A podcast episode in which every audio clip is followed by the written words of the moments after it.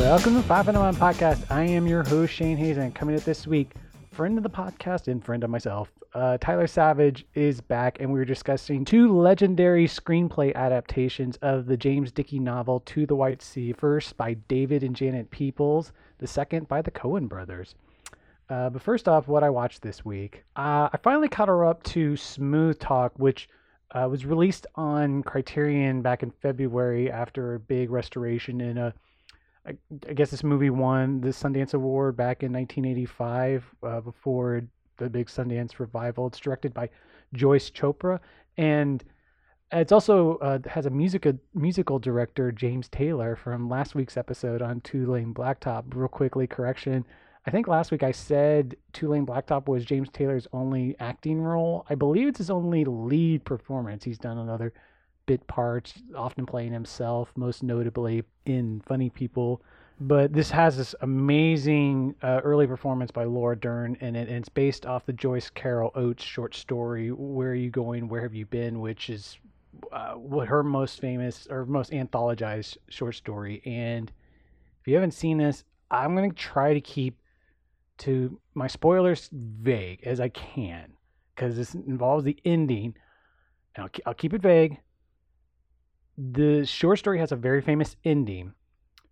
And knowing that ending, I wasn't familiar. I, I knew what the ending was. I re I read the short story after seeing the movie, and the movie has this. It does a really interesting job of fleshing out the family and the other characters. But um, the main moment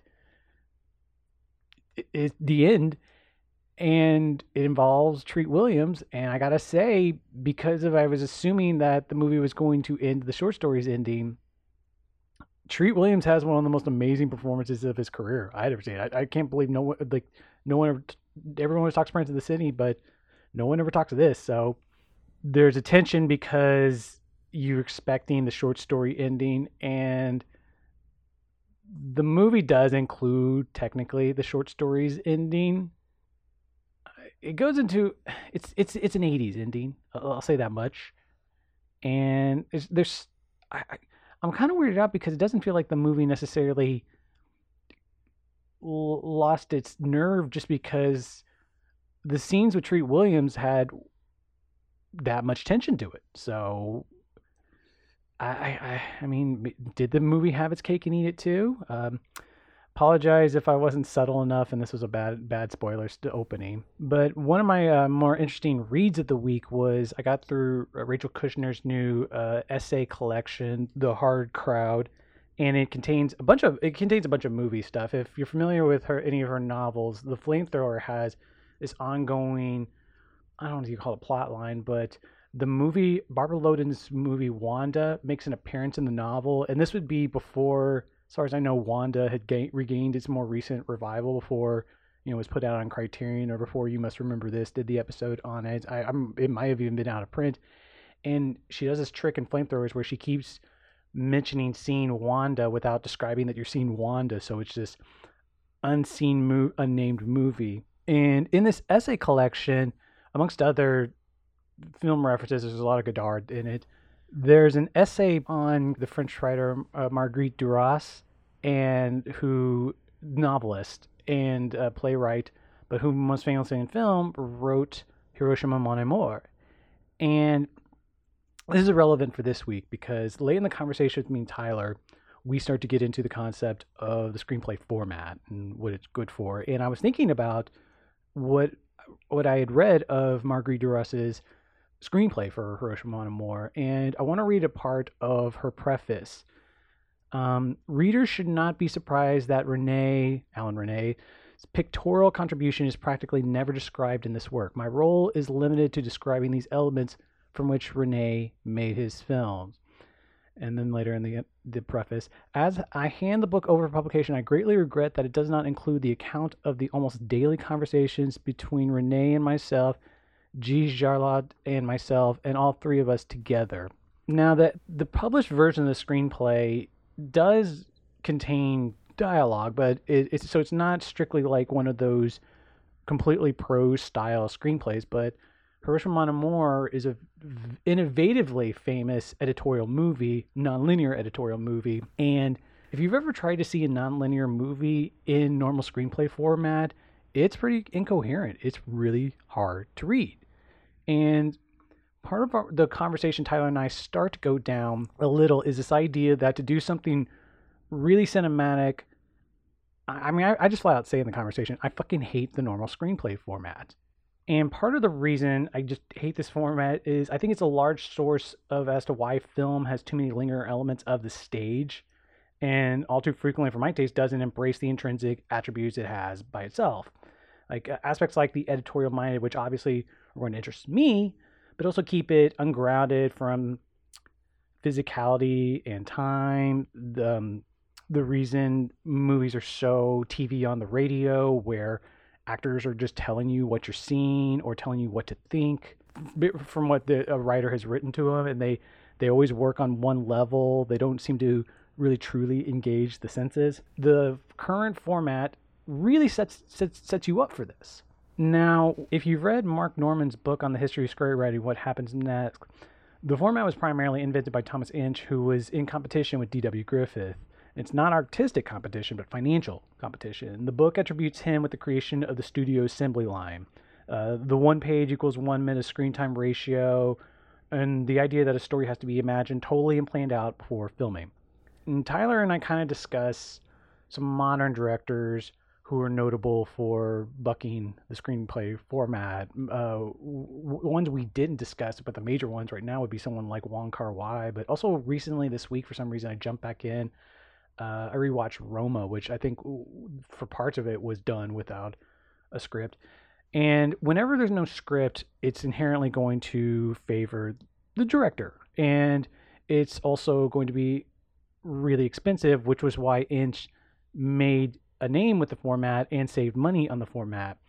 But when we look at directors who do something sometimes intrinsically cinematic stuff, we I personally sometimes see the level of early cinema or silent cinema coming from them. And I think that this script format, old or using a format that's something just like you know, uh, prose or just just a synopsis or something that's not interior exterior actors lines and you're you're discouraged from having too much description and also don't describe exactly a editorial pattern or any type of filmic pattern things like that it seems like it's more for the financier and the agents and not for the actual betterment blueprint and it is what it is it's show business you know as a business and i hate that argument, but whatever. It's it still still applies. Anyway, we're discussing an adaptation of James Dickey, who his final novel, a very cinematic novel that that begrudged two or made two very cinematic screenplays, and many people, including uh, Roger Deakins, recently declared that the Coen Brothers' To the White Sea was their best script, and it's not a stretch to say it would have made one of their best movies. And it was going to be one of the most expensive movies, but it also is probably never going to get made. And this is a movie that goes long, or their version especially goes long swaths without dialogue. And I gotta, my personal theory is that that is the reason why this movie, a big part of the reason why this movie will never see light of the day. So you gotta figure if the format's depriving us of what could be the best Coen Brothers movie, maybe we should rethink some the the omnipresence of the format or the fact that going outside the format is so rarely accepted. And with that, here's me and Tyler discussing the two adaptations of To the White Sea by David and Janet Peoples and Ethan and Joel Coen.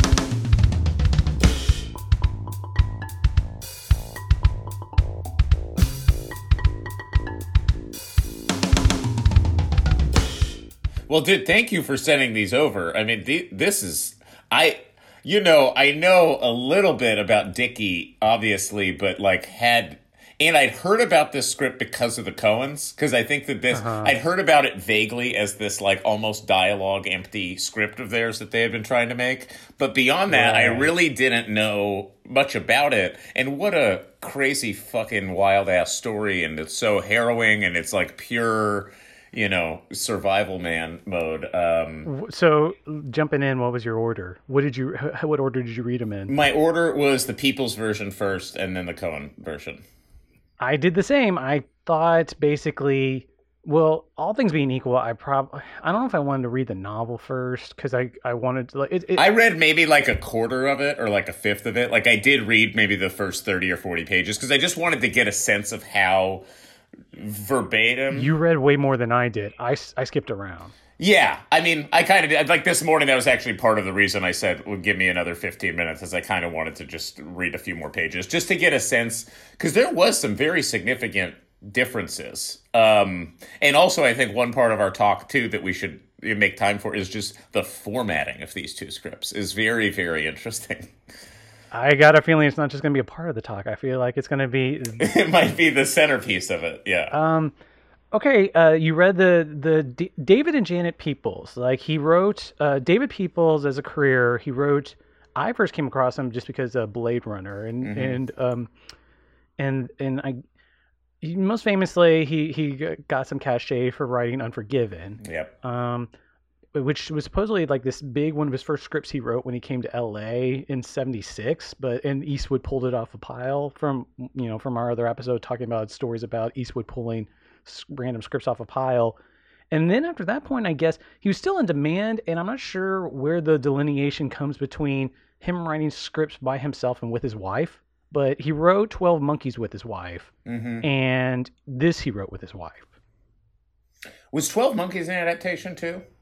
Yeah, it's uh, Le Jetée. It's um, the Chris Marker movie, but it's also this weird thing where, like, in theory, it follows the story of Le Jetée, but like, it's it has a vibe of an original just because the, I mean, you you take the idea that you a person from the future trying to save the future by going to the past and correcting something witnesses his own death. Like they take that and then run with it and right. make Terry Gilliam do stuff with it. But this, um, I think what's fascinating is uh, To the White Sea came out in '93, so this would have followed the whole normal like hot book, maybe, maybe give a year or two, but this is like a hot book let's get someone to ad- adapt it. And this is like the first adaptation that comes out from the book pretty soon after it was published, relatively. It's three years after it was published. Right. Yeah. So this, they were 96 and then the Coens was 98. That was also interesting seeing, you know, just seeing that timeline. Um, well, did you compare the, the, the, the other point I thought of? Did you comp- try to figure out where Saving Private Ryan came in between before and after these adaptations? Yeah. I mean, I definitely, I didn't think about it so much in terms of specifically the before and after, but I was like, yeah, this timeline is very clear. I mean, also it was interesting because uh, last time we spoke, we were talking about kind of early 90s cinema and like how many things were changing at that period. So mm. I, I mm. think that a big part of it was probably how much of an appetite is there for this type of story because in a weird way you know there is this is a little bit more of a throwback it might have been easier to make this movie in the in the late 80s early 90s like maybe maybe there was something about it that was slightly past because this mm. kind of there's and I love it, but there's something about him. He is almost like more of a 70s or 80s kind of strong silent type movie icon than maybe he is um, something that was suited for the late '90s. I don't know. There's and now, I mean, just you know, I think it would be hard to get this movie made now because we're in such a it'd be impossible. Oh my god! This, well, because so this movie is still in development. It was it's bought by um, Warner Brothers. Uh, do you are you familiar with Vertigo and Roy Lee? Yeah, I know Roy Lee. I mean, I know of him. Yeah, they ha- they're the ones that have this in development, and they're scrapping everything. But I mean, they're and, and based on his other movies, which I mean, we're talking about things like um, he did the current iteration of Stephen King's It. I mean, he's he's got a weird list. I think I, it's that weird mingling of the studios where I'm not sure whether with this, like he's got a, he's got an EP credit on Godzilla versus Kong. He's on the Lego movies, a Stand miniseries, like, but it goes all the way back to The Grudge, and like, I don't know okay well the fascinating thing is i in particular especially in this very very current climate would want to know what um, asian americans think about this movie being released right now Well, right, Ex- exactly. I mean, I was just going to say, with the anti-Asian sentiment issues we've been dealing with and the horrifying things we've been right. hearing about happening publicly, I mean, I think this would be almost an irresponsible, uh, you know. Well, just also the appetite, yeah. just the general appetite for a movie about World War II and the Pacific Campaign in general. Like, it's not even like this this the story happened yeah regard regardless of this story in particular but even making anything about the pacific theater of world war ii right now yeah. would be tricky and i was like in the Peoples' version i literally had like a little tally i was going through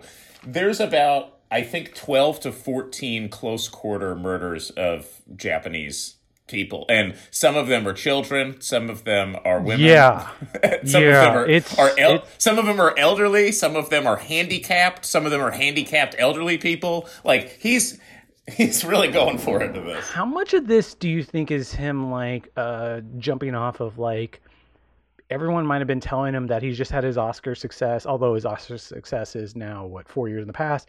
But mm-hmm. you know, off a very revisionist, violent how much of them is telling him like you're the you're our violence guy. You're our uh, hard ass i think you're totally right. I mean i think that that's there is like this kind of harsh machismo like thing to this where it's it's almost like and that's what i meant about the period where this might have been an easier movie to get made in the in the late 80s or right at the beginning of the 90s because i think sentiments just kind of changed a little bit. There's almost a little bit of Rambo in here. I mean, there's like a little, there's just like this, this one isolated tough guy doing any, you know, surviving by any means necessary. And obviously, you know, all the background of him in Alaska and his, his upbringing and his connection to nature and animal life make it something more than just, you know a pure war story you know there's something about about that that's really interesting but i do wonder if maybe that kind of um the era of that type of male hero might have been kind of closing by the time they were trying to develop this movie. Well, it's funny you mentioned Rambo. Rambo's, I think, a really astute observation. I was thinking of more into the. Um, we'll get into the Coen stuff later, but the the um, this I don't know how to describe it. This philosophical idea of uh, man still being an animal, being involved with nature and inherently a killer. And so I kept thinking of poetic interpretations of that, like Cormac McCarthy, which is going to be a big part of mm-hmm. the Coen brothers. And, um, but also like, um, Dickey, like, okay, we should go into some of the uh, James Dickey, which uh, you you said you sounded familiar with him. I I own his I own his three novels, but I am wholly unfamiliar with him. I read some of To the White Sea. Um, what I find fascinating is he comes from that great tradition I love of prose novelists who came from poetry, but he mainly made his yeah. name as a poetry. He was the 1966 U.S. Poet Laureate. He I saw that when I looked it up. I'm ama- and then he was also a poetry t- uh, professor as well, right? Oh yeah, yeah. He taught at a lot of different places, but like he, I, I watched this really cool YouTube video of him doing a uh, poem he wrote for Life magazine for the moon landing that ABC mm. News then redid, which was intense. And this was three years before his first big novel success, which was for it helps out cinematically, Deliverance. Yeah. And his second novel, I have trouble pronouncing, and he only wrote three novels. The, to the White Sea is is the third one. Um, he also did the poem at Jimmy Carter's inauguration.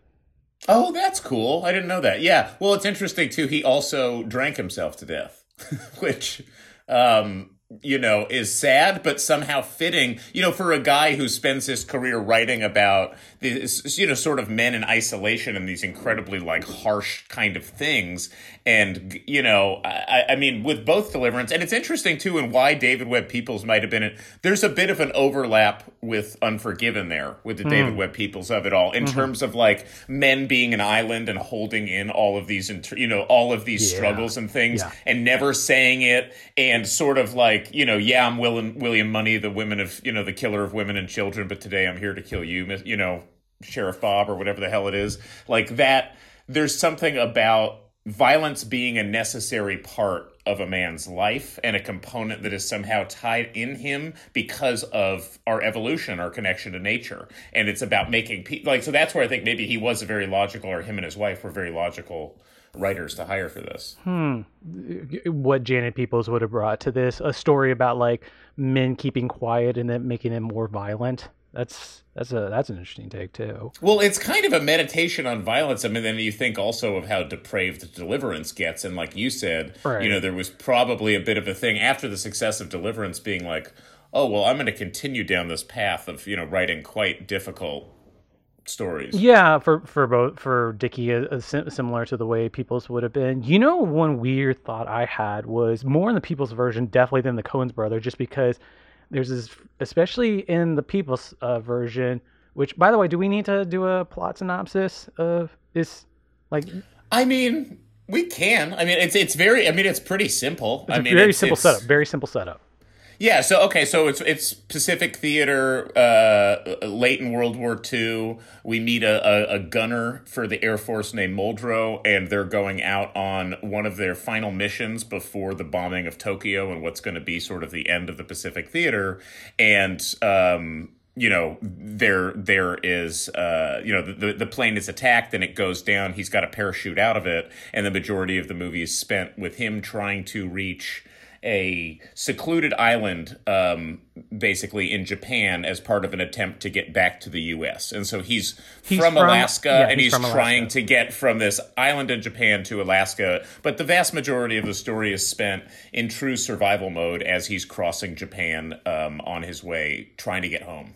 Basically. One of the weird antecedents I've thought of, uh, mainly in the Peoples' version, I don't know if this is in the book, but there's this idea presented from his history in Alaska that like he was violent before the war, and I thought of the comic book creator Garth Ennis, who's really popular right now because he's the creator of The Boys and his run on The Punisher, which is also another infamously popular character right now for a lot of the Blue Lives Matters are, are pushing.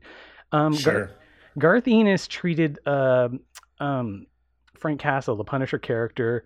His run is is is to me the definitive Punisher run, and one of the fundamental things he did was the Punisher's origin story was he's a Vietnam vet who came home and his family was killed by mobsters, and then he decided he was going to start killing criminals, and he was an anti-hero in Marvel Comics. Garth Ennis' take on it was that this man was a psychotic killer one before he got to Vietnam. Then when he got to Vietnam, he did well in Vietnam, and then when he went home, he was still a psychotic killer who just suddenly doesn't have a venue to kill people anymore. And when his family's killed, he suddenly has a quote unquote revenge excuse to kill people more again. And Muldrow kind of reminds me of that, where like he was a killer before the war, and the war just gave him venue for this. Absolutely. It almost, I mean, it remind, that's such like a fun trope, right? I mean, that, you know, people that are displaced after and kind of, you know, e- also what I liked in it, to me, it was more present in, in the Peoples' version than in the Coen's version is his relationship with his father as, as Yeah, that guy, you know, as him kind of being, you know, and his father being a hunter and kind of, you know, uh, the mystery of what happened in the father's life. But again, this idea that there's this inherent violence that we're capable of. And just to riff on that for two seconds, I think that we still have that in our movie culture and in our, you know, all around us. Like you're referencing The Punisher. Um, like look at John Wick, or I just went and saw Nobody, right? But it's been turned into this more of cartoony kind of, you know, killing goons and, and, you know, Russians and evil Chinese and, you know, different types of international gangsters. It's been taken out of the realm of, you know, really something like this where, I mean, Christ, in the Coen brothers version, he's slitting a dog open from navel to neck in the first 10 minutes of the movie. Hmm. Like, I mean, there, it's very much about the grounded violence of survival and living as an animal. You know what I mean? Or living amongst, amongst, you know, living in nature as just another animal as part of the ecosystem. Mm-hmm.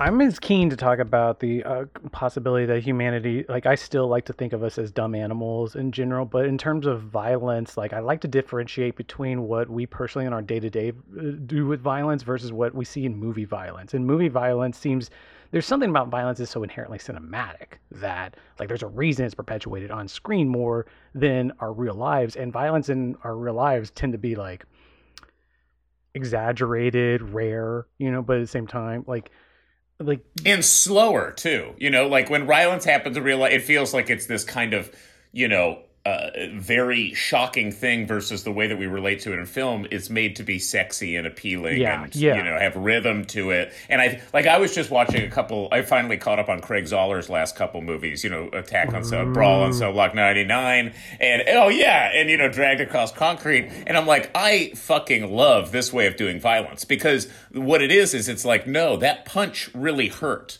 No when you stab me in my gut I'm going to be wounded. I'm not going to like, you know, hit you with a roundhouse kick and fly up onto the ceiling and go over your head. It's like you actually feel the impact of the violence in the people's bodies. It's very distinctly unpleasant on purpose. Um, yes. I want to go.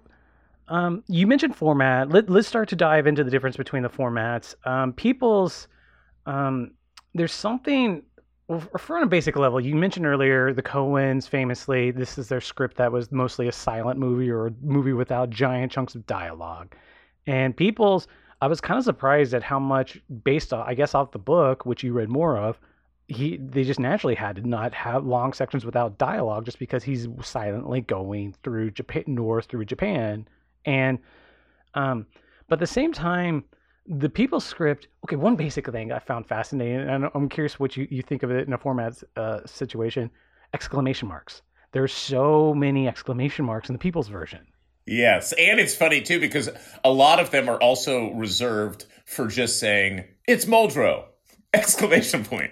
You know what I mean? Like where he's like pretending to be, you know, he's pretending to be a Japanese person, you know, hiding in different in different ways, disguising himself. And there is a lot of like, you know, what's that object hidden in the snow? It's Muldrow. But it's fun too. I mean, I think that the thing is also, in addition to the exclamations, there's a tremendous amount of caps there's a lot of caps through throughout everything, and I and I actually really because I I've read Unforgiven and Blade Runner, and Uh-huh. I like the way I really just like his style. I think it's cool. I think it's unique, and I think it's inherently visual the way he writes, but yet he doesn't do a lot of camera direction per se. He's describe he's very descriptive of images, but it's like less traditional camera direction. I guess. I, I I mean, well, for starters, Peoples is is obviously an amazing uh, screenwriter who got most of his scripts made, which is to a lot of screenwriters is the ultimate test of whether you're a good screenwriter or not. But especially coming out Twelve Monkeys, I had the feeling that this is probably going to get made. And what I found fascinating, there was a ton of angle ons. I, I like yes, there were there were a lot of those, but uh, I mean, I, I agree with you. It, he he was very visual, very pithy, but I think the unfortunate thing is when you compare and contrast uh, David Peoples, who still was a really hard ass screenwriter of integrity, to the Coen brothers, and you see an unmade Coen brothers movie, it's going to lack in comparison, even though it's still an impressive script, even as an adaptation of a great novel. Uh, I assume a great novel. Yeah, I mean, you know, I agree. I mean, I I agree and disagree because I mean, I do think that there is stuff in the Peoples' version that I kind of preferred that I did like. I mean, I I What kind of stuff? I, I had one specific one, but I want to hear more. well, yeah, I, I think for me the thing is like even in the first.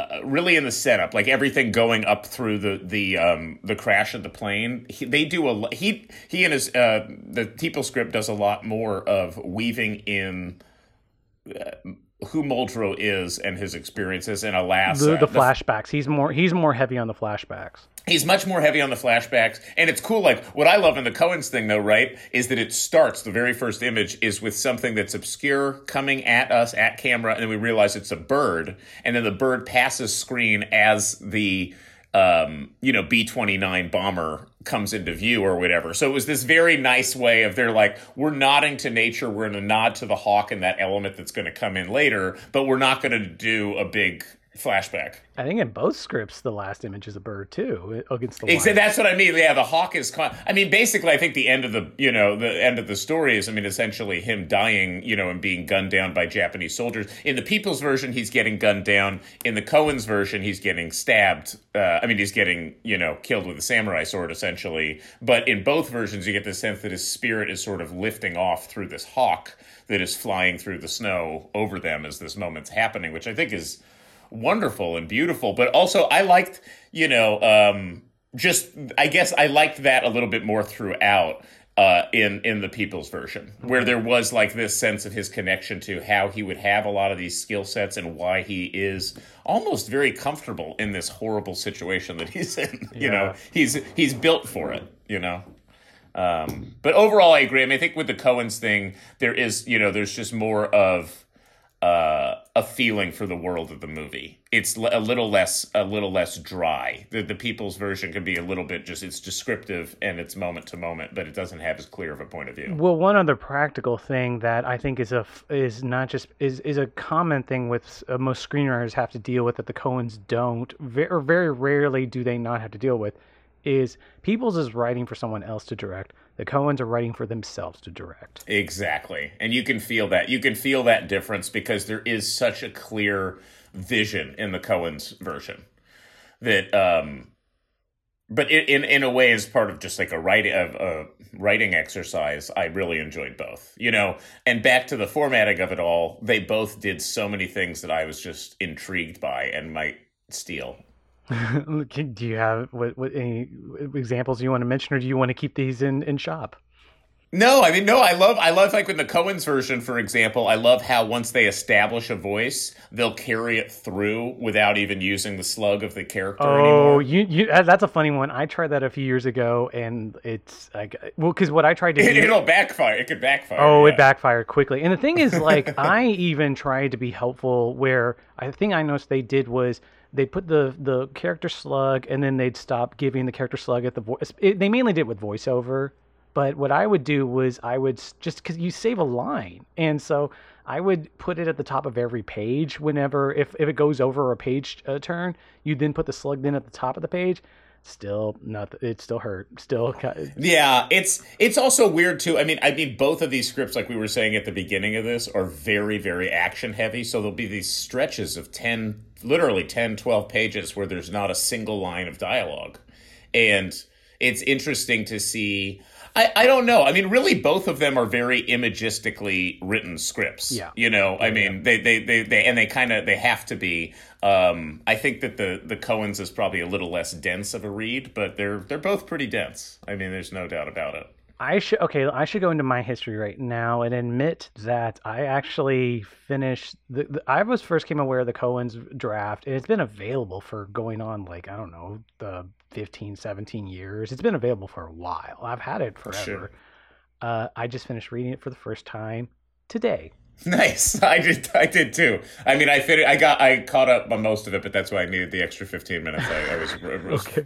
was reading the end. It uh, years ago, years ago, I tried reading it, and I was told it was really popular in the ain't it cool circles. Um, and there was that period where it was, was going to get made. It was going to. Oh, but did with Muldrow? Did you hear? Um, do you hear Brad Pitt's voice throughout this? Because that's who the Co- Coen's cast in him.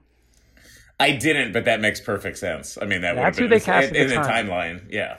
Yeah, this script, the Coen's version recently was mentioned on Roger Deakins, uh, uh, or Team Deakins, Roger and James Deakins podcast, as uh, he thinks it's the best Coen Brothers script. And um, the Cohens have pretty much abandoned it because in like early, it was supposed to be their movie after Big Lebowski, before uh, Oh Brother, I think.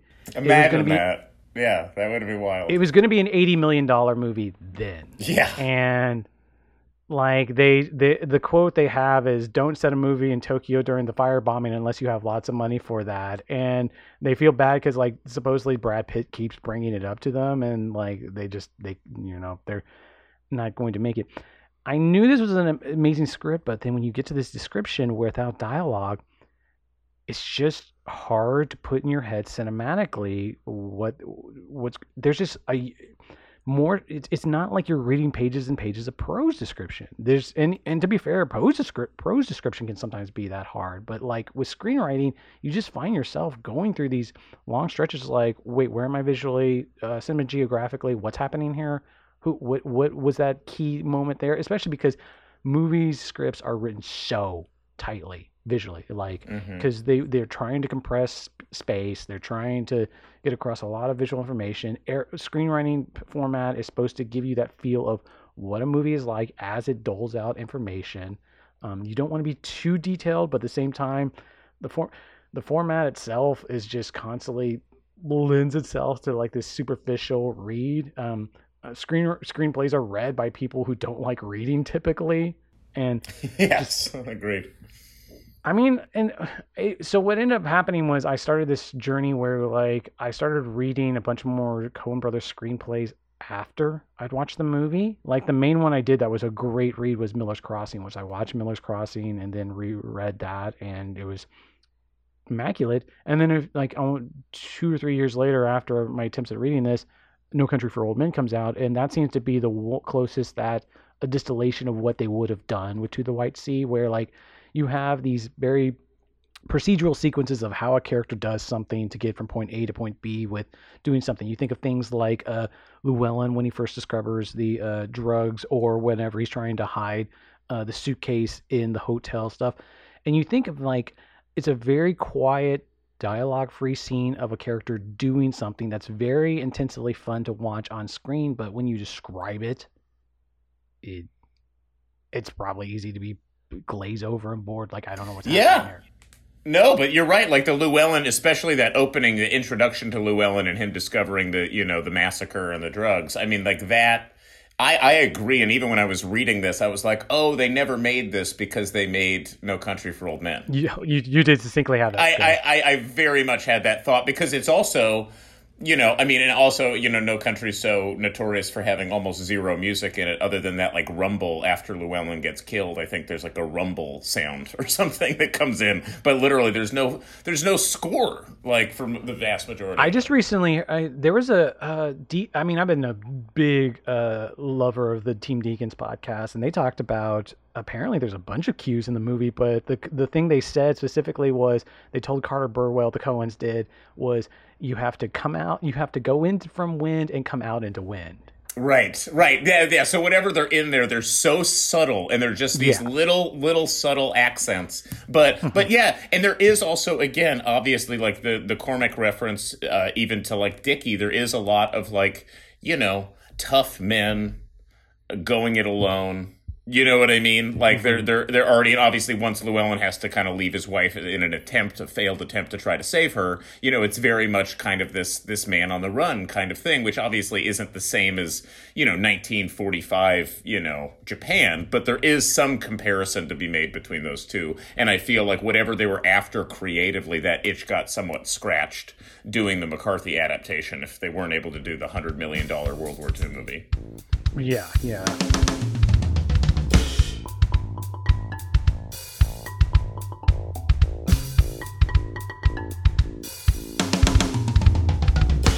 I think one key difference for me between the two scripts is this.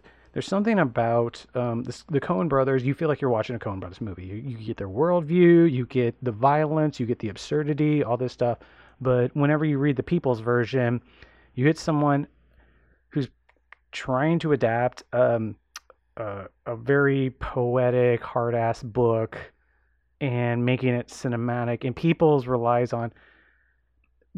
There seems like there's a lot of. For, this isn't the best term for it, but something along the lines of reversals, like where it's like Mm. like like you have to cinematically set something. This is what we think is going to happen, and and uh, Muldrow set like stays in the crane quiet for a day, which you know that was one another significant change between the two versions. Right. But um, I wanted to ask you. I've been thinking a lot about this in screenwriting. Uh, this reversals being this idea that you set an audience expectation up and then you take it away from them. Are you familiar with uh, this Shane Black thing he calls the haystack game? No, what's that? What's he call it? Okay, there's a version of it that actually played out in Iron Man 3, but um, I'm not going to give you the exact quote, but the idea is like Shane Black talks about this way of like you constantly have reversals. So you say a guy falls off a plane, the audience says, oh no, that's bad. And the filmmaker says, no, that's good because he had a parachute. Then the audience says, well, that's good. And then the filmmaker says, no, that's bad because the parachute didn't open. Audience Right. goes, oh no, that's terrible. And uh, and then the filmmaker says, no, it's okay because he had a reserve chute. Oh, no, Yep. that's good. The reserve chute didn't open either. Oh, no, that's bad. No, it's okay because he sees a haystack right underneath. Oh, no, that's, well, that's good. No, because there's a pitchfork and then sticking up out of the haystack. That's like, oh, why oh, it's it's good. haystack And then he misses the haystack. Yeah. no, it, no, that's it. And you're right. This whole movie, in a way, is an exercise in that. like this entire because, and then Muldrow, you know, sorry to ruin it, doesn't make it out of this movie. So it, but he dies close to home, closer to home than he ever thought he would be. You know what I mean? And kind of has this peace with the the ancient man that he he lives with. Um, is that the is that the success of the movie? Because I remember thinking structurally, this movie just tends to have like a generalized, like I wouldn't call it a problem, but it's just something that's notable. That like most of the tension in this movie is about him like not getting killed, and he gets closer to his destination and then gets killed. Like exactly. I mean, that's that that's where I feel like there is this again the meditation on on the violence and there's something that's hard to articulate but is in there you know like with the dad you know with again with his father like in the peoples' version right? Um i can't remember like in the peoples' it's really not clear clear why the father moved them to alaska and had this life.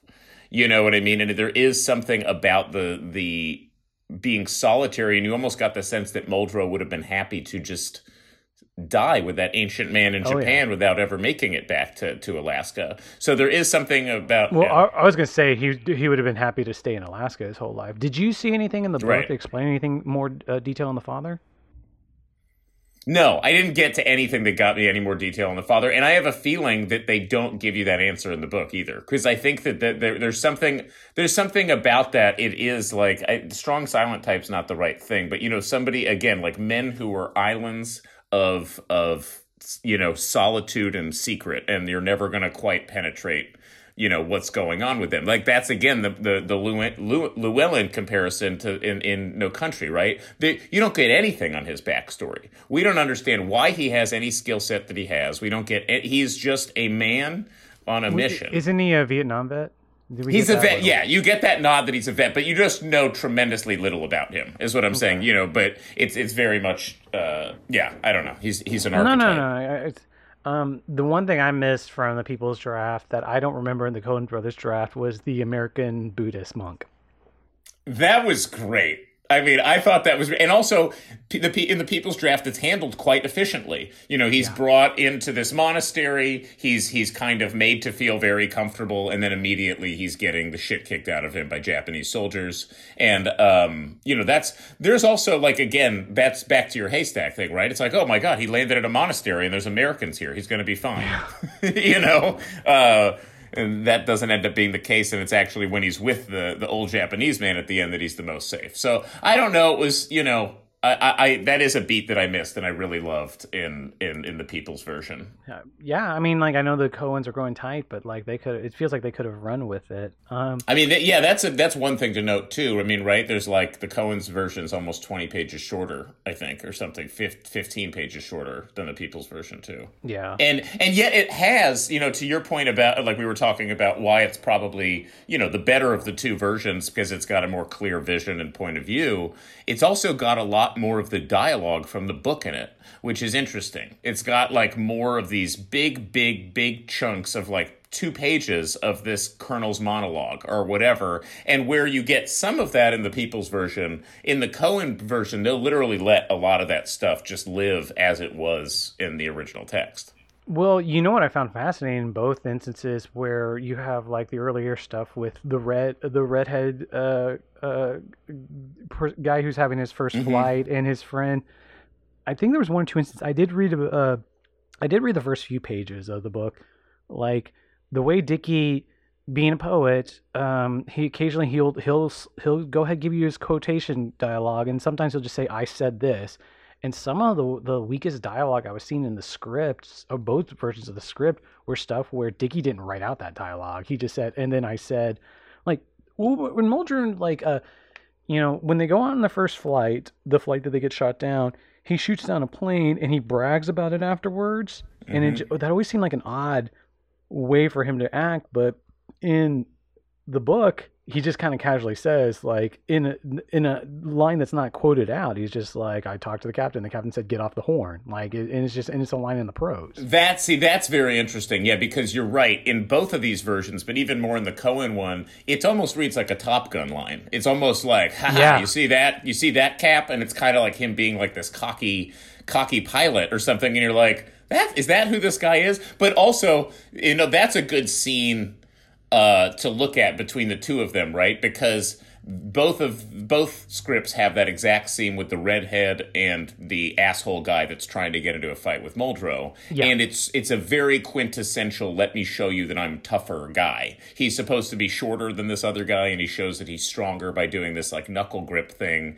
And it really is like a dick measuring contest moment at the beginning of the movie to let you know, no, this guy's tougher than everybody else. And there's not any irony to it. He actually is, and he's been forged in in the cold, sort of, of Alaska in a way that you know no other man can meet his toughness.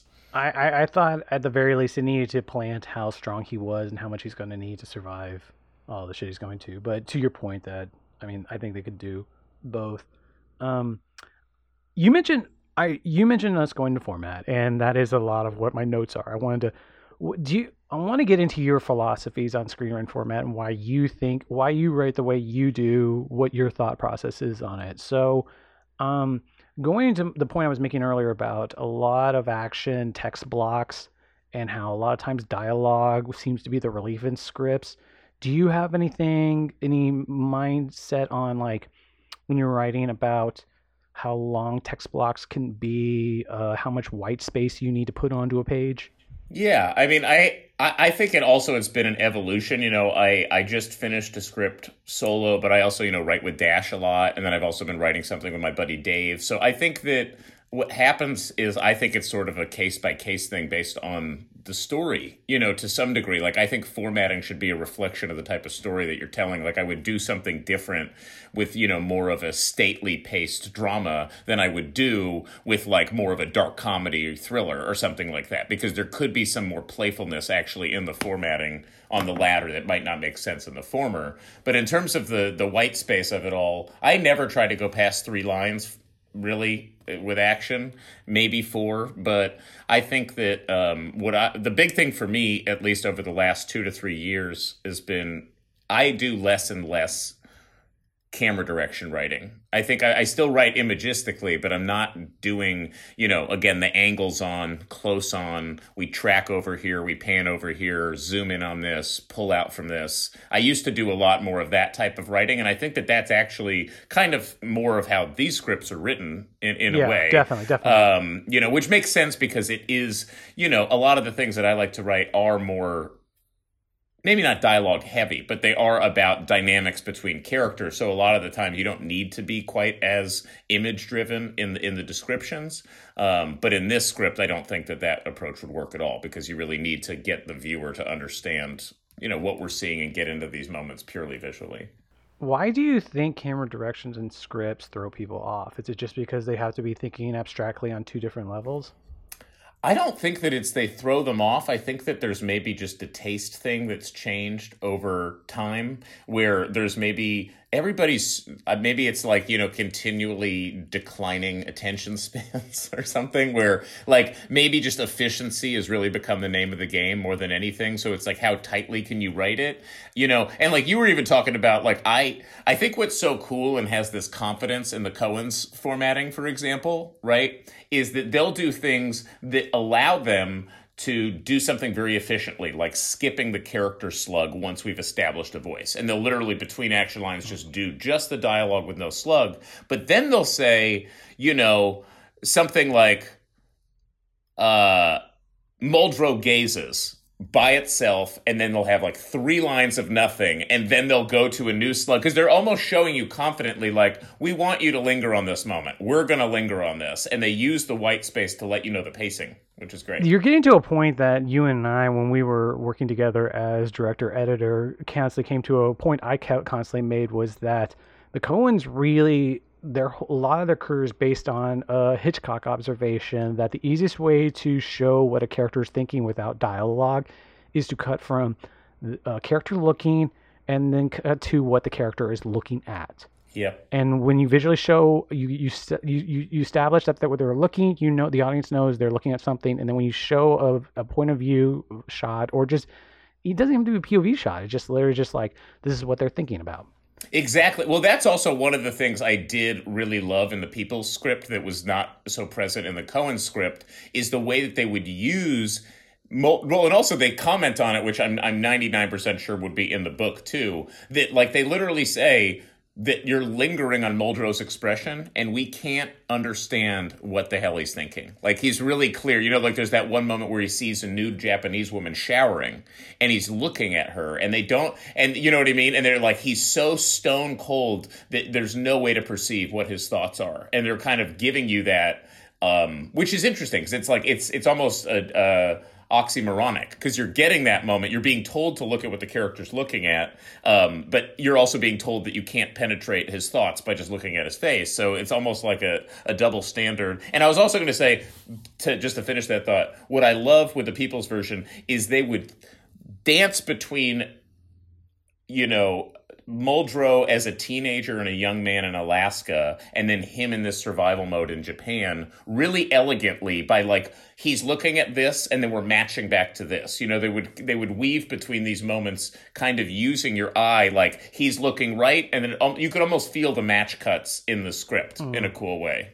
And I thought that was impressive because you know to be in a two page um, scene of him in Japan, and they weave in two images, literally two single lines about like a lynx hunting some other animal, and then that suddenly like imbues this whole scene with something else, you know, which I think is really hard to pull off well. I know what I've been trying to do lately in the work is I've been trying to strip down. I realize that a lot of writing I've been doing tap dances with editorial stuff, and I've been trying to take editorial stuff out of it just because it's hard to picture. And it's one of those things that doesn't matter just because you need to get the blueprint. What you were talking about earlier, the character relationships, the interpersonal stuff, that's the stuff that should be on the page.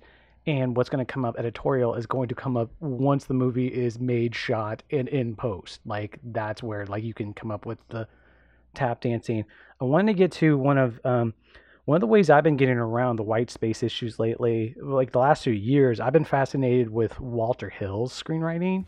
And I uh, was going to bring up Walter Hill because there is, you talk about, you know, a masculine kind of screenwriter and the tough guy screenwriting of like the 70s and 80s, which I kind of feel like these scripts, in a weird way, kind of fall into. There is a throwback thing, especially for the late 90s. These are not, this is not a late 90s story, obviously. Yeah. You know, and, and I think Walter Hill has always been that that tough guy filmmaker. I love him for that. What's the what's the western that he did about Jesse James, the Long Riders? You ever see that? Yeah, yeah. Is that the one where he cast the three sets of brothers? Yeah, that movie's great. I mean, he's just. It's also great too because I mean, what. what anyway, sorry, you brought brought up Walter, and I agree with that. And that's no, no, no. You, you, were going down an interesting road. My whole point was format. Is that have you? How many Walter Hill? He writes in this haiku style. He writes so many sentence fragments that like, and he doesn't do line breaks. And like you, you tend to see when a shot doesn't break, but you see the beats moment to moment by shot. And like one of my favorites I read of his is a draft he did of Alien that like you just see every a, alien like you see the movie form out perfectly and and same time but we're talking like a, a line of action that's like one one word followed by the next line is two words, followed by the next line is one word. And it's very non-fussy. It's non-fussy screenwriting. he seemed. Uh, I found the quote. He got a lot of his style from one of his favorite scripts that uh, he learned from was uh, Alexander Jacobs' draft of Point Blank, and um, the quote I have from him is he's. Uh, uh, he's been making a. I've been making a living for as a screenwriter for maybe two or three years, and I had gotten to the point where I was satisfied with the standard form scripts were written in. They all just seemed to be a kind of subliterary blueprint for shooting a picture and generally had no personal voice. Mine were tighter and terser than the average, but I was still working with the industry template and not too happy about it. Alex's script just knocked me out, not easy to do. It was both playable and literary, written in, in a whole different way than standard format, laconic, elliptical, suggestive rather than explicit, bold in the implied editorial style. I thought Alexander's script was a perfect complement to the material, hard, tough, and smart. My absolute ideas then. I love that, and I and I love and I I love Point Blank too. I mean, I, I and I think Lee Marvin is a, such a badass in that movie. Well, but it's it's such an editorial movie, but like I can't imagine that on the page. It's like the Hiroshima Mon Amour script is Mm-hmm. doesn't show that editorial style on it at all. Yeah, no, it's it's a really good comparison, and I mean, I would love to read that script if you ever if you ever find that sixty seven version or if you have it. I actually am reading from a screenplay off of Cinephilia and Beyond Tumblr where they'll have a link to it. I'll send it to you. But Yeah, dude, send it to me. No, I love that, and and I am trying to capture that more too. You know, where I think that there's a thin line, right, where you're doing something here, like with this, with you know, um, with to the White Sea, is it's like it's period, and there's a lot of detail, and they do will you know they'll take details, and you'll and you know like uh, early on when he's taping up the parachute, or they explain the bread knife, or there's like these kind of details about you know. um you know his clothing and kind of like some of those textures but a lot of the time less is more i think especially when you have all this very heavy action kind of stuff you don't want to get lost in um literary description and i think in both of these scripts they did kind of a nice balance of not you know not getting bogged down in that Yeah, the, the the the trick on all this is like this is a great writer who wrote very few novels, who has two amazing screenwriters, uh, pairs of screenwriters, do an amazing job at talking er, at, at, at writing out a very nonverbal piece. At the end of the day, Yep, exactly. Well, and that's why I do kind of want to finish the book because I think it would be interesting to see Yeah. Structurally where liberties were taken between the two of them. Because I have a feeling that the Coen's version is kind of a little bit more like they probably cut out I think what they did is they're probably more uh faithful to the book in the sections that they chose, but I think that they cut out more from it. In the Peoples' version, I feel like they were trying to capture a lot of the book, and that's why there's a lot of back and forth. And there's things where you're like, oh, this probably reflection on his childhood or this hunting experience being folded into this feels like it probably was there.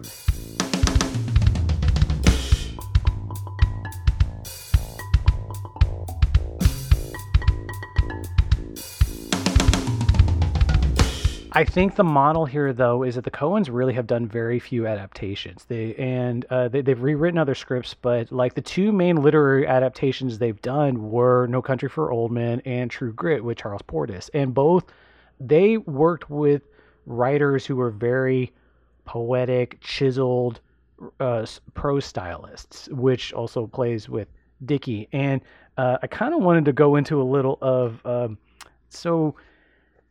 Uh, Ethan Coen, have you read any of his uh, published stuff? He has a short story collection called Gates of Eden, and he's written some poetry. No, I know about it. I heard about Gates of Eden, but no, I haven't read that, and I would well, love the, to.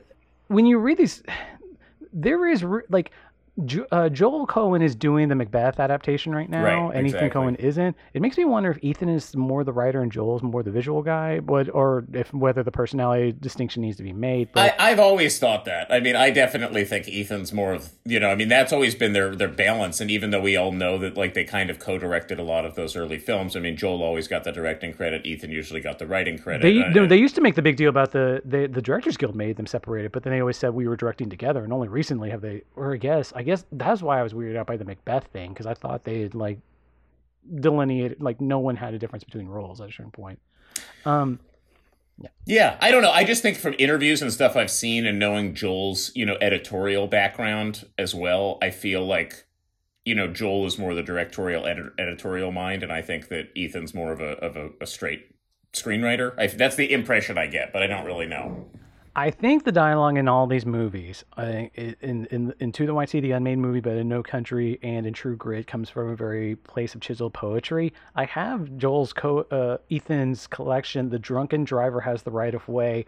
Um, do you want me to um, go to a random page and read an excerpt? Yes, please. Okay, we're going to page 32. Um, the title of this poem is I Love You Deeply, Darling. And let's just pick a random one. Uh, so, if, given that all me's would have, my present attitude, these subjunctives are indi- indicative, I'll never change my mood. That's very elliptical and like and dense as hell. Yeah. So I mean, I I I think that that gives you an indicator right there of of of his inclinations. Solo. When I tried it earlier, I, I found a page that, like, I was like, that that seems like a piece of Coen Brothers dialogue when I did Mhm. it earlier. Well, that's what I feel like they probably fell in. Like when you see, I think that's a good, uh, you know, again, specific comparison between the two drafts. When you see how much of that early the colonels, you know, when we're going to bring the fire down on him, we're going to put it up his asshole and we're going to put it in his wife's twat and we're going to bring it down through his fucking earlobe. Like they they kept almost all of that dialogue from the book. They kept like yeah. almost every yeah. word of it, whereas the peoples' version, you know, very much whittled it down to a couple of the the key kind of takeaways of it. And I think that I imagine that some of the way that Dickey writes language is what they probably fell in with, in love with as much as the the story itself. I feel like one passage I definitely tried to read was I tried to read the last few pages and I tried to compare the ends of the book, uh, ends of the two scripts versus the book. And the one version that worked more than anything was the Coen brothers. Like the Coen brothers, there's something about I've had a, a, spiel against the Coen brothers' work in general that there's very few instances where like you, you you've heard the accusation that they're cold filmmakers or they can tend to be mm-hmm. like uh, sometimes they may be a little too cruel to their characters. Yeah, they're not very sympathetic to their characters They, they are cruel gods, and I do think that that is fair. There's also this really great article that from the Fallen Birth uh, movies death website where it, it, they take a I forget there's a monologue in the last chapter of Ballad of uh, uh, uh, Buster Scruggs, that the, the, anthology movie on Netflix. Mm-hmm. There's a monologue in the last chapter of that that supposedly the t- entire Coen Brothers ethos. You should look at that article. I wish I had it in front of me right now. Otherwise, I wouldn't be pushing there. But my favorite Coen Brothers passages in throughout their filmography are the few times I feel like they really care about their characters, and like the ones I always think of are like the very end of Raising Arizona, where uh, um, uh, what's his face? Um, uh, the Nicolas Cage character imagines his future. Um, one of the reasons I rewatched Inside Llewyn Davis the other night, and one of the reasons I think that movie works, despite being such a hard, hard movie, is that you get that opening scene with Oscar Isaacs playing a. Um, if I had wings, I think he starts out with "I have if I had wings." Yeah. I think that's is that the song he starts out with. Anyway, it's just so beautiful and it's just such as evocative of a inner soul he's singing throughout. And there's something about the end of their version of to the to the White Sea because going back to my earlier worry structurally about why does this story not work when it's all been about eh, Muldrow not dying and then he dies. Mm. Well, the Coens nail it just because there's this great, beautiful metaphysical passage. Like there's that point of like the voiceover even has this meta moment where it's like, this is how you can hear me talking to you because I'm in the ether. I'm in the metaphysic. I'm in this spiritual realm, and that's how you're hearing me talk to you in the snow. And with the yeah, Exactly. I totally agree. And I was going to say I think what's what's so nice about that that they do too is like here's this on page 3 is when I tell you this just say it came from a voice in the wind, a voice without a voice which doesn't make a sound. You can pick it up any any time it snows or even just when the wind is from the north. And that's the way you know and it's sort of like the movie has this nice book ending kind of coming to it. Is it sort of like there is like this kind of uh, you know when you are part of nature and you are one with everything like there's even a sense that he's not so much he hates Japanese in this story, but he's not so much doing it vengefully you know he's you know he even has that moment of respect with the former samurai you know the guy you know that he gets to drop on the um, blind man that sequence blind, in, bo- in, all versions is so cool. That might be the best sequence in the movie you know but he has this kind of respect for him and there's this you know and, and, and there's this sense that we kind of you know everything comes from dust goes back to dust we're all part of the universe we're all forged in the same particles and kind of all of that there is this sense that there is no you know beginning and end which is why i think you could pull this movie off without him needing to survive. Hmm. I mean, normally that would be very unsatisfying. that well, just the passage you read, like that is just it's a, it's it's a really beautiful passage. Um, yeah, but just to your point, I just remember because that's on page three, and it literally is a book ending. You know what yeah, I mean? Because no, they just kind of weave that in, and then you get this, and it's also what I think is so cool about probably the book in general, but just this story, and a lot of you know, if you look at Deliverance or you look at. Um, you know any kind of survival story it's it's it's the juxtaposition of things that are so ugly with things that are so beautiful you know, it's like there's some of the images and and him in nature and some of the um, these solitary moments he has where that are just incredibly poetic and beautiful. And then he's got like these ridiculously cutthroat, violent moments that are kind of hard to stomach, you know?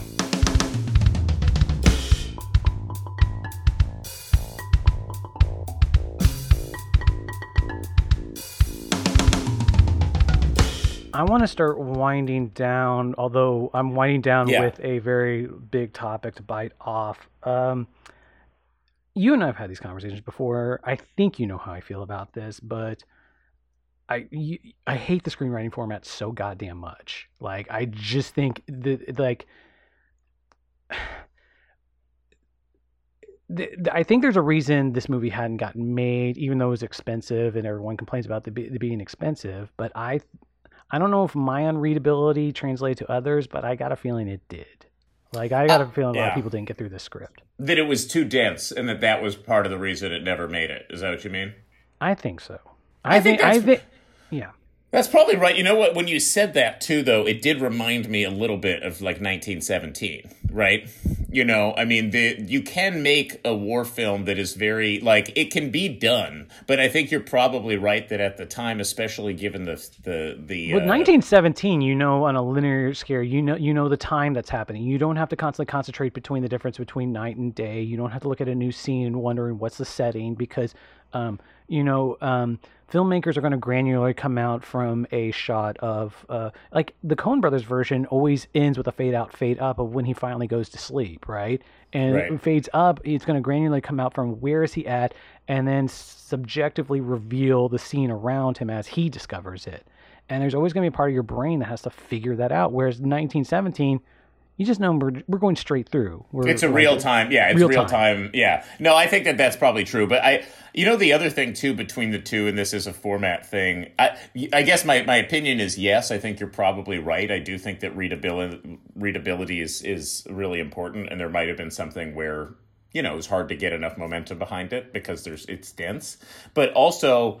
Uh, there's no slugs in the Coen version, really. You know, to There speak really of, isn't. There really which isn't. makes it which makes it tricky and that's always something i've tried to do like dash and i are actually working on this new thing and we have a montage kind of format we'll do at three or four sections in the movie where we abandon slugs and we try to do more of a you know the the locations are existing within the action lines and it's a tricky balance you know i've always tried to do that or if you see like you know um, tony gilroy scripts you know Yeah. or or whatever like it can be done really well but it's fucking intimidating. And if you're like an if you're like a development person and you're probably reading 20 scripts a week and then one shows up and it's a 100 page scroll without a single sc- scene slug in it that is a denser um, more intimidating read so Well, I'm, I'm buying off this. I want to know if you have any thoughts about if there's, are we going to stay with the screenwriting format forever or are we going to change it? I think of things like the Fury Road script, which supposedly there was a script on it, but I mean, famously, they sold it a highly visual movie with a storyboard script.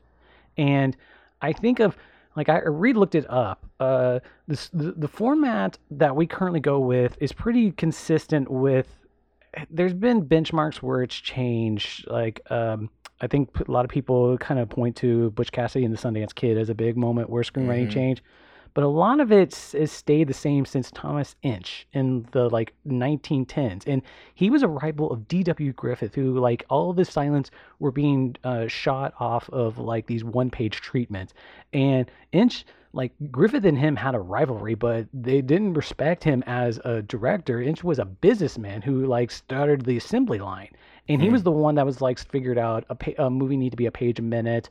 Uh, he had this fra- phase that um, whenever he was happy with what exactly happened, with details to department heads on the page of who's going to what and everything, and exactly what's going to happen moment to moment, he would then stamp on it this thing that says "produce exactly as written," and screenplays have mostly stayed the same. Like you mentioned the slug line. The slug line is so bizarre because the key thing in the slug line is you need to tell if we're shooting in a studio or for shooting on location, exterior, Right. interior. Is the well and it's and it's it lets you know right exactly that makes perfect sense and it's also i think what the reason it makes for so much more easy readability obviously is is it allows you to just have your eyes drift over the page without ever losing track of time of day or setting which if you don't have slugs it becomes you have to be reading more diligently it's almost like a you know um a test for the reader or something that's requiring to make sure that you're paying attention more. Versus... Isn't that more familiarity with the format versus like? Because the thing is, don't you remember how intimidating a script was when you first tried to read your very first screenplays?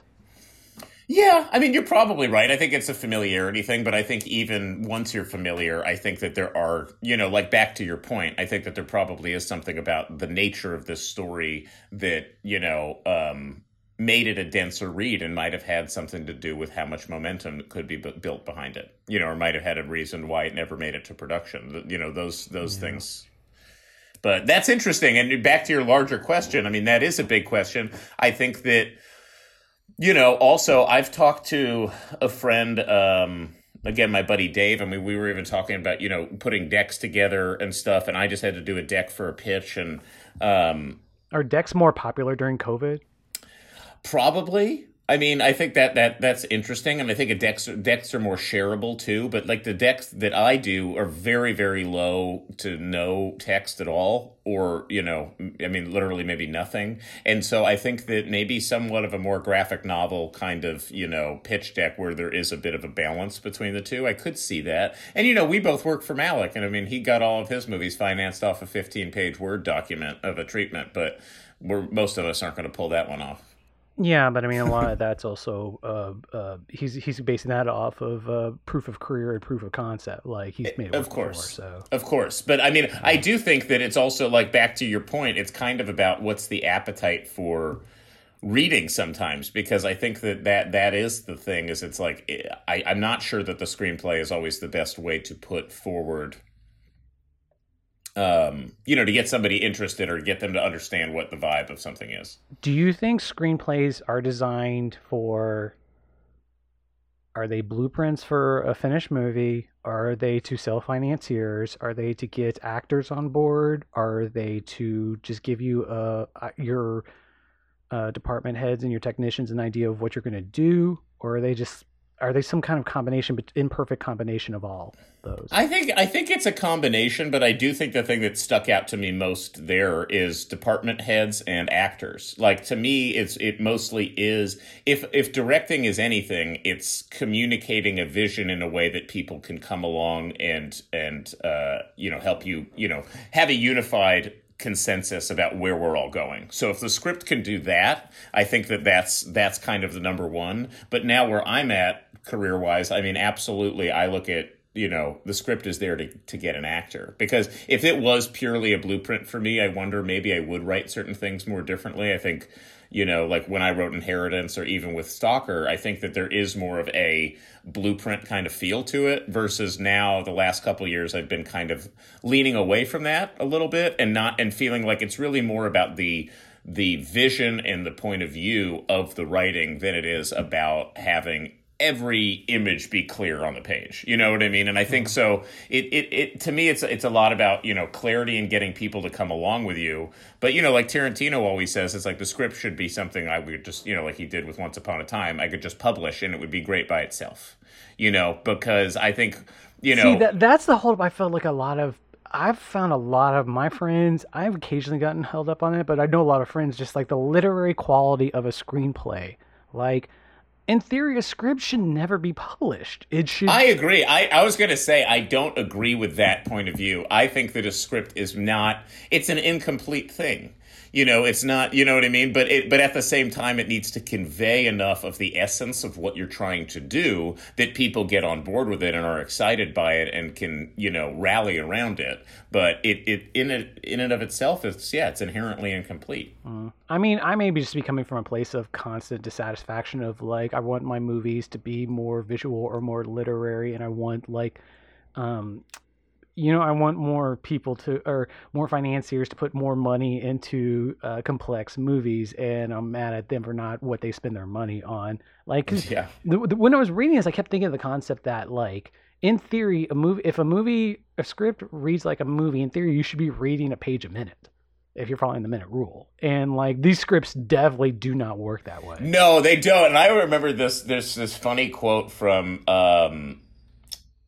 I think it's from I can't remember. Uh, I think it's from Jim Jarmusch, and I think he was talking in some interview, like on a Criterion interview or something, about how silly he thought that you know that one minute a page rule was because it was just like I could literally be like you know for example with this the bombing of Tokyo and uh, you know from overhead we witnessed the bombing of Tokyo according to that logic that should be um, three seconds, you know. yeah, what is it? Would, would that be like one sixteenth of a page? So right, exactly. You know what I mean. So I think that that logic is silly, and I think what you're seeing more like I've been reading some, you know, blacklist scripts. You know, some reason I'm always trying to like read some some new stuff to see what people are doing, and I think people are challenging format a little bit, and you see more. But also, I think they're doing it sometimes in a way where I feel like it's a bit of like a novelty. You know what I mean? Where it's sort of like we're doing some fun formatting, crazy, wacky stuff. I'm going to put my margin over here, and then I'm going to center all this. And you're getting to my worry that the real thing of, a, of the novelty in a script is supposed to appeal to is not to a blueprint, not to anything that's ever going to see a finished movie. It's just the fucking agencies. It's just Exactly, and it's this weird homogenized, incestuous kind of system, right? Where it's sort of like it's all you need that's why people should be re- reading things that aren't screenplays too. You know what i mean? I mean because i think that what happens is they're everybody's trying and there's also like the spec sale game in the development world i have a lot of critical opinions about it and i think a, there's a reason a lot of those movies don't make it to production. They're made to be sexy to read and appealing and that kind of game in and of itself is its own end game. It's not meant to necessarily always have these things ramped to production because we know that even like on that, you know, the blacklist, there's a hundred scripts there, and probably eight of them will get made. You know, and those are supposed to be like the up, you know, the the the creme de la creme of what was made, you know, written last year. Well, speaking of the blacklist, you get, it always comes with a perfect example I bring up all the time. I don't remember what year it was. Almost like 2008. But do you remember that Angelina Jolie movie Salt? Yes. Do you remember when it was on the black uh, blacklist when sure. that, uh, when that when uh, the character was still a man and like I remember the first two pages were like the funnest thing uh, one of the funnest things I've ever read and like yeah. it just opened with like um, dialogue scene where these two people bickered repeating the same line over and over for two pages and it was such a fun opening and that movie is I'm surprised you remembered it it's a very forgettable movie. It is, yeah, and I like Philip Noyce. I mean, he's made some good movies, but that movie, yeah, is, course. Is, oh, yeah, of course. I, I, don't want to. Philip Noyce is a great filmmaker. I don't want. Yeah, yeah, but no, but yeah, that movie's very forgettable because I think there's also, you know, the fact of the matter is that we uh, there is always a, a, a a component of this game that's magic and i think that that's what's fun but i think that a lot of what happens in development is it's it's you know we're working off of what is data driven and what is familiar and you know trying to i think that also what happens is everybody tries to recreate lightning in a bottle and you know you'll see like some new trend and then everybody hops on that bandwagon. And it's sort of like that's how things get overly saturated and stories get again more homogenous and less interesting because it's almost like everybody's looking over you know at their neighboring desks and being like oh well what are they doing? Should i do something more like that? And then it, suddenly everybody's kind of trying to do the same thing no, I think you nailed it. Um, do you have any last thoughts? No, this was great, and uh, thanks again. And I, it was really fun to be able to, you know, you know, again read these things. And I think that you know this might. I think this is a great thing to do on a podcast because I think sadly this movie never will be made. I would be very surprised if it ever was. But... I am really, I'm really curious. Like based on the Vertigo movies, what else? Like, I would love for them to make this, and I would love for them to make a very. um commercially accessible version of this just because there's so much hard edge inherently built into the uh, into the subject so. I think that that's yeah and i do think that that could happen like we were saying about there is that there is still that appetite for those stories and i think if you do i think there is a good way to do it. I just think that because you said it is quite dense and um, it it uh, it is not an affordable movie to make. It's like it, it, the likelihood of it making. I can see why it never quite made it there. Even even with all these amazingly talented people involved and all these attachments and all these things, you know, there's also. I, I I don't know. Maybe the Revenant killed it a little bit now too. I don't know. Like, would Brad want to go do that after? Like, there's just something about where. Well, the Coens have said like said that he's too old for this, so they'd have to find somebody else by this. Point. Well, now they would. I mean, the guy is supposed to be like 22 or something. Yeah. So and but it, it I mean, there's there's a I did I did have these moments reading the script where it's just like I have my own Coen Brothers movie right here that very, very few people are aware of. There's that, but it's not an actualized Coen Brothers movie. So yeah. Tyler Savage, thank you so much for being on the podcast. You will definitely be back. Anytime. It's always a pleasure. Thanks for having me, Shane. Thanks, bud.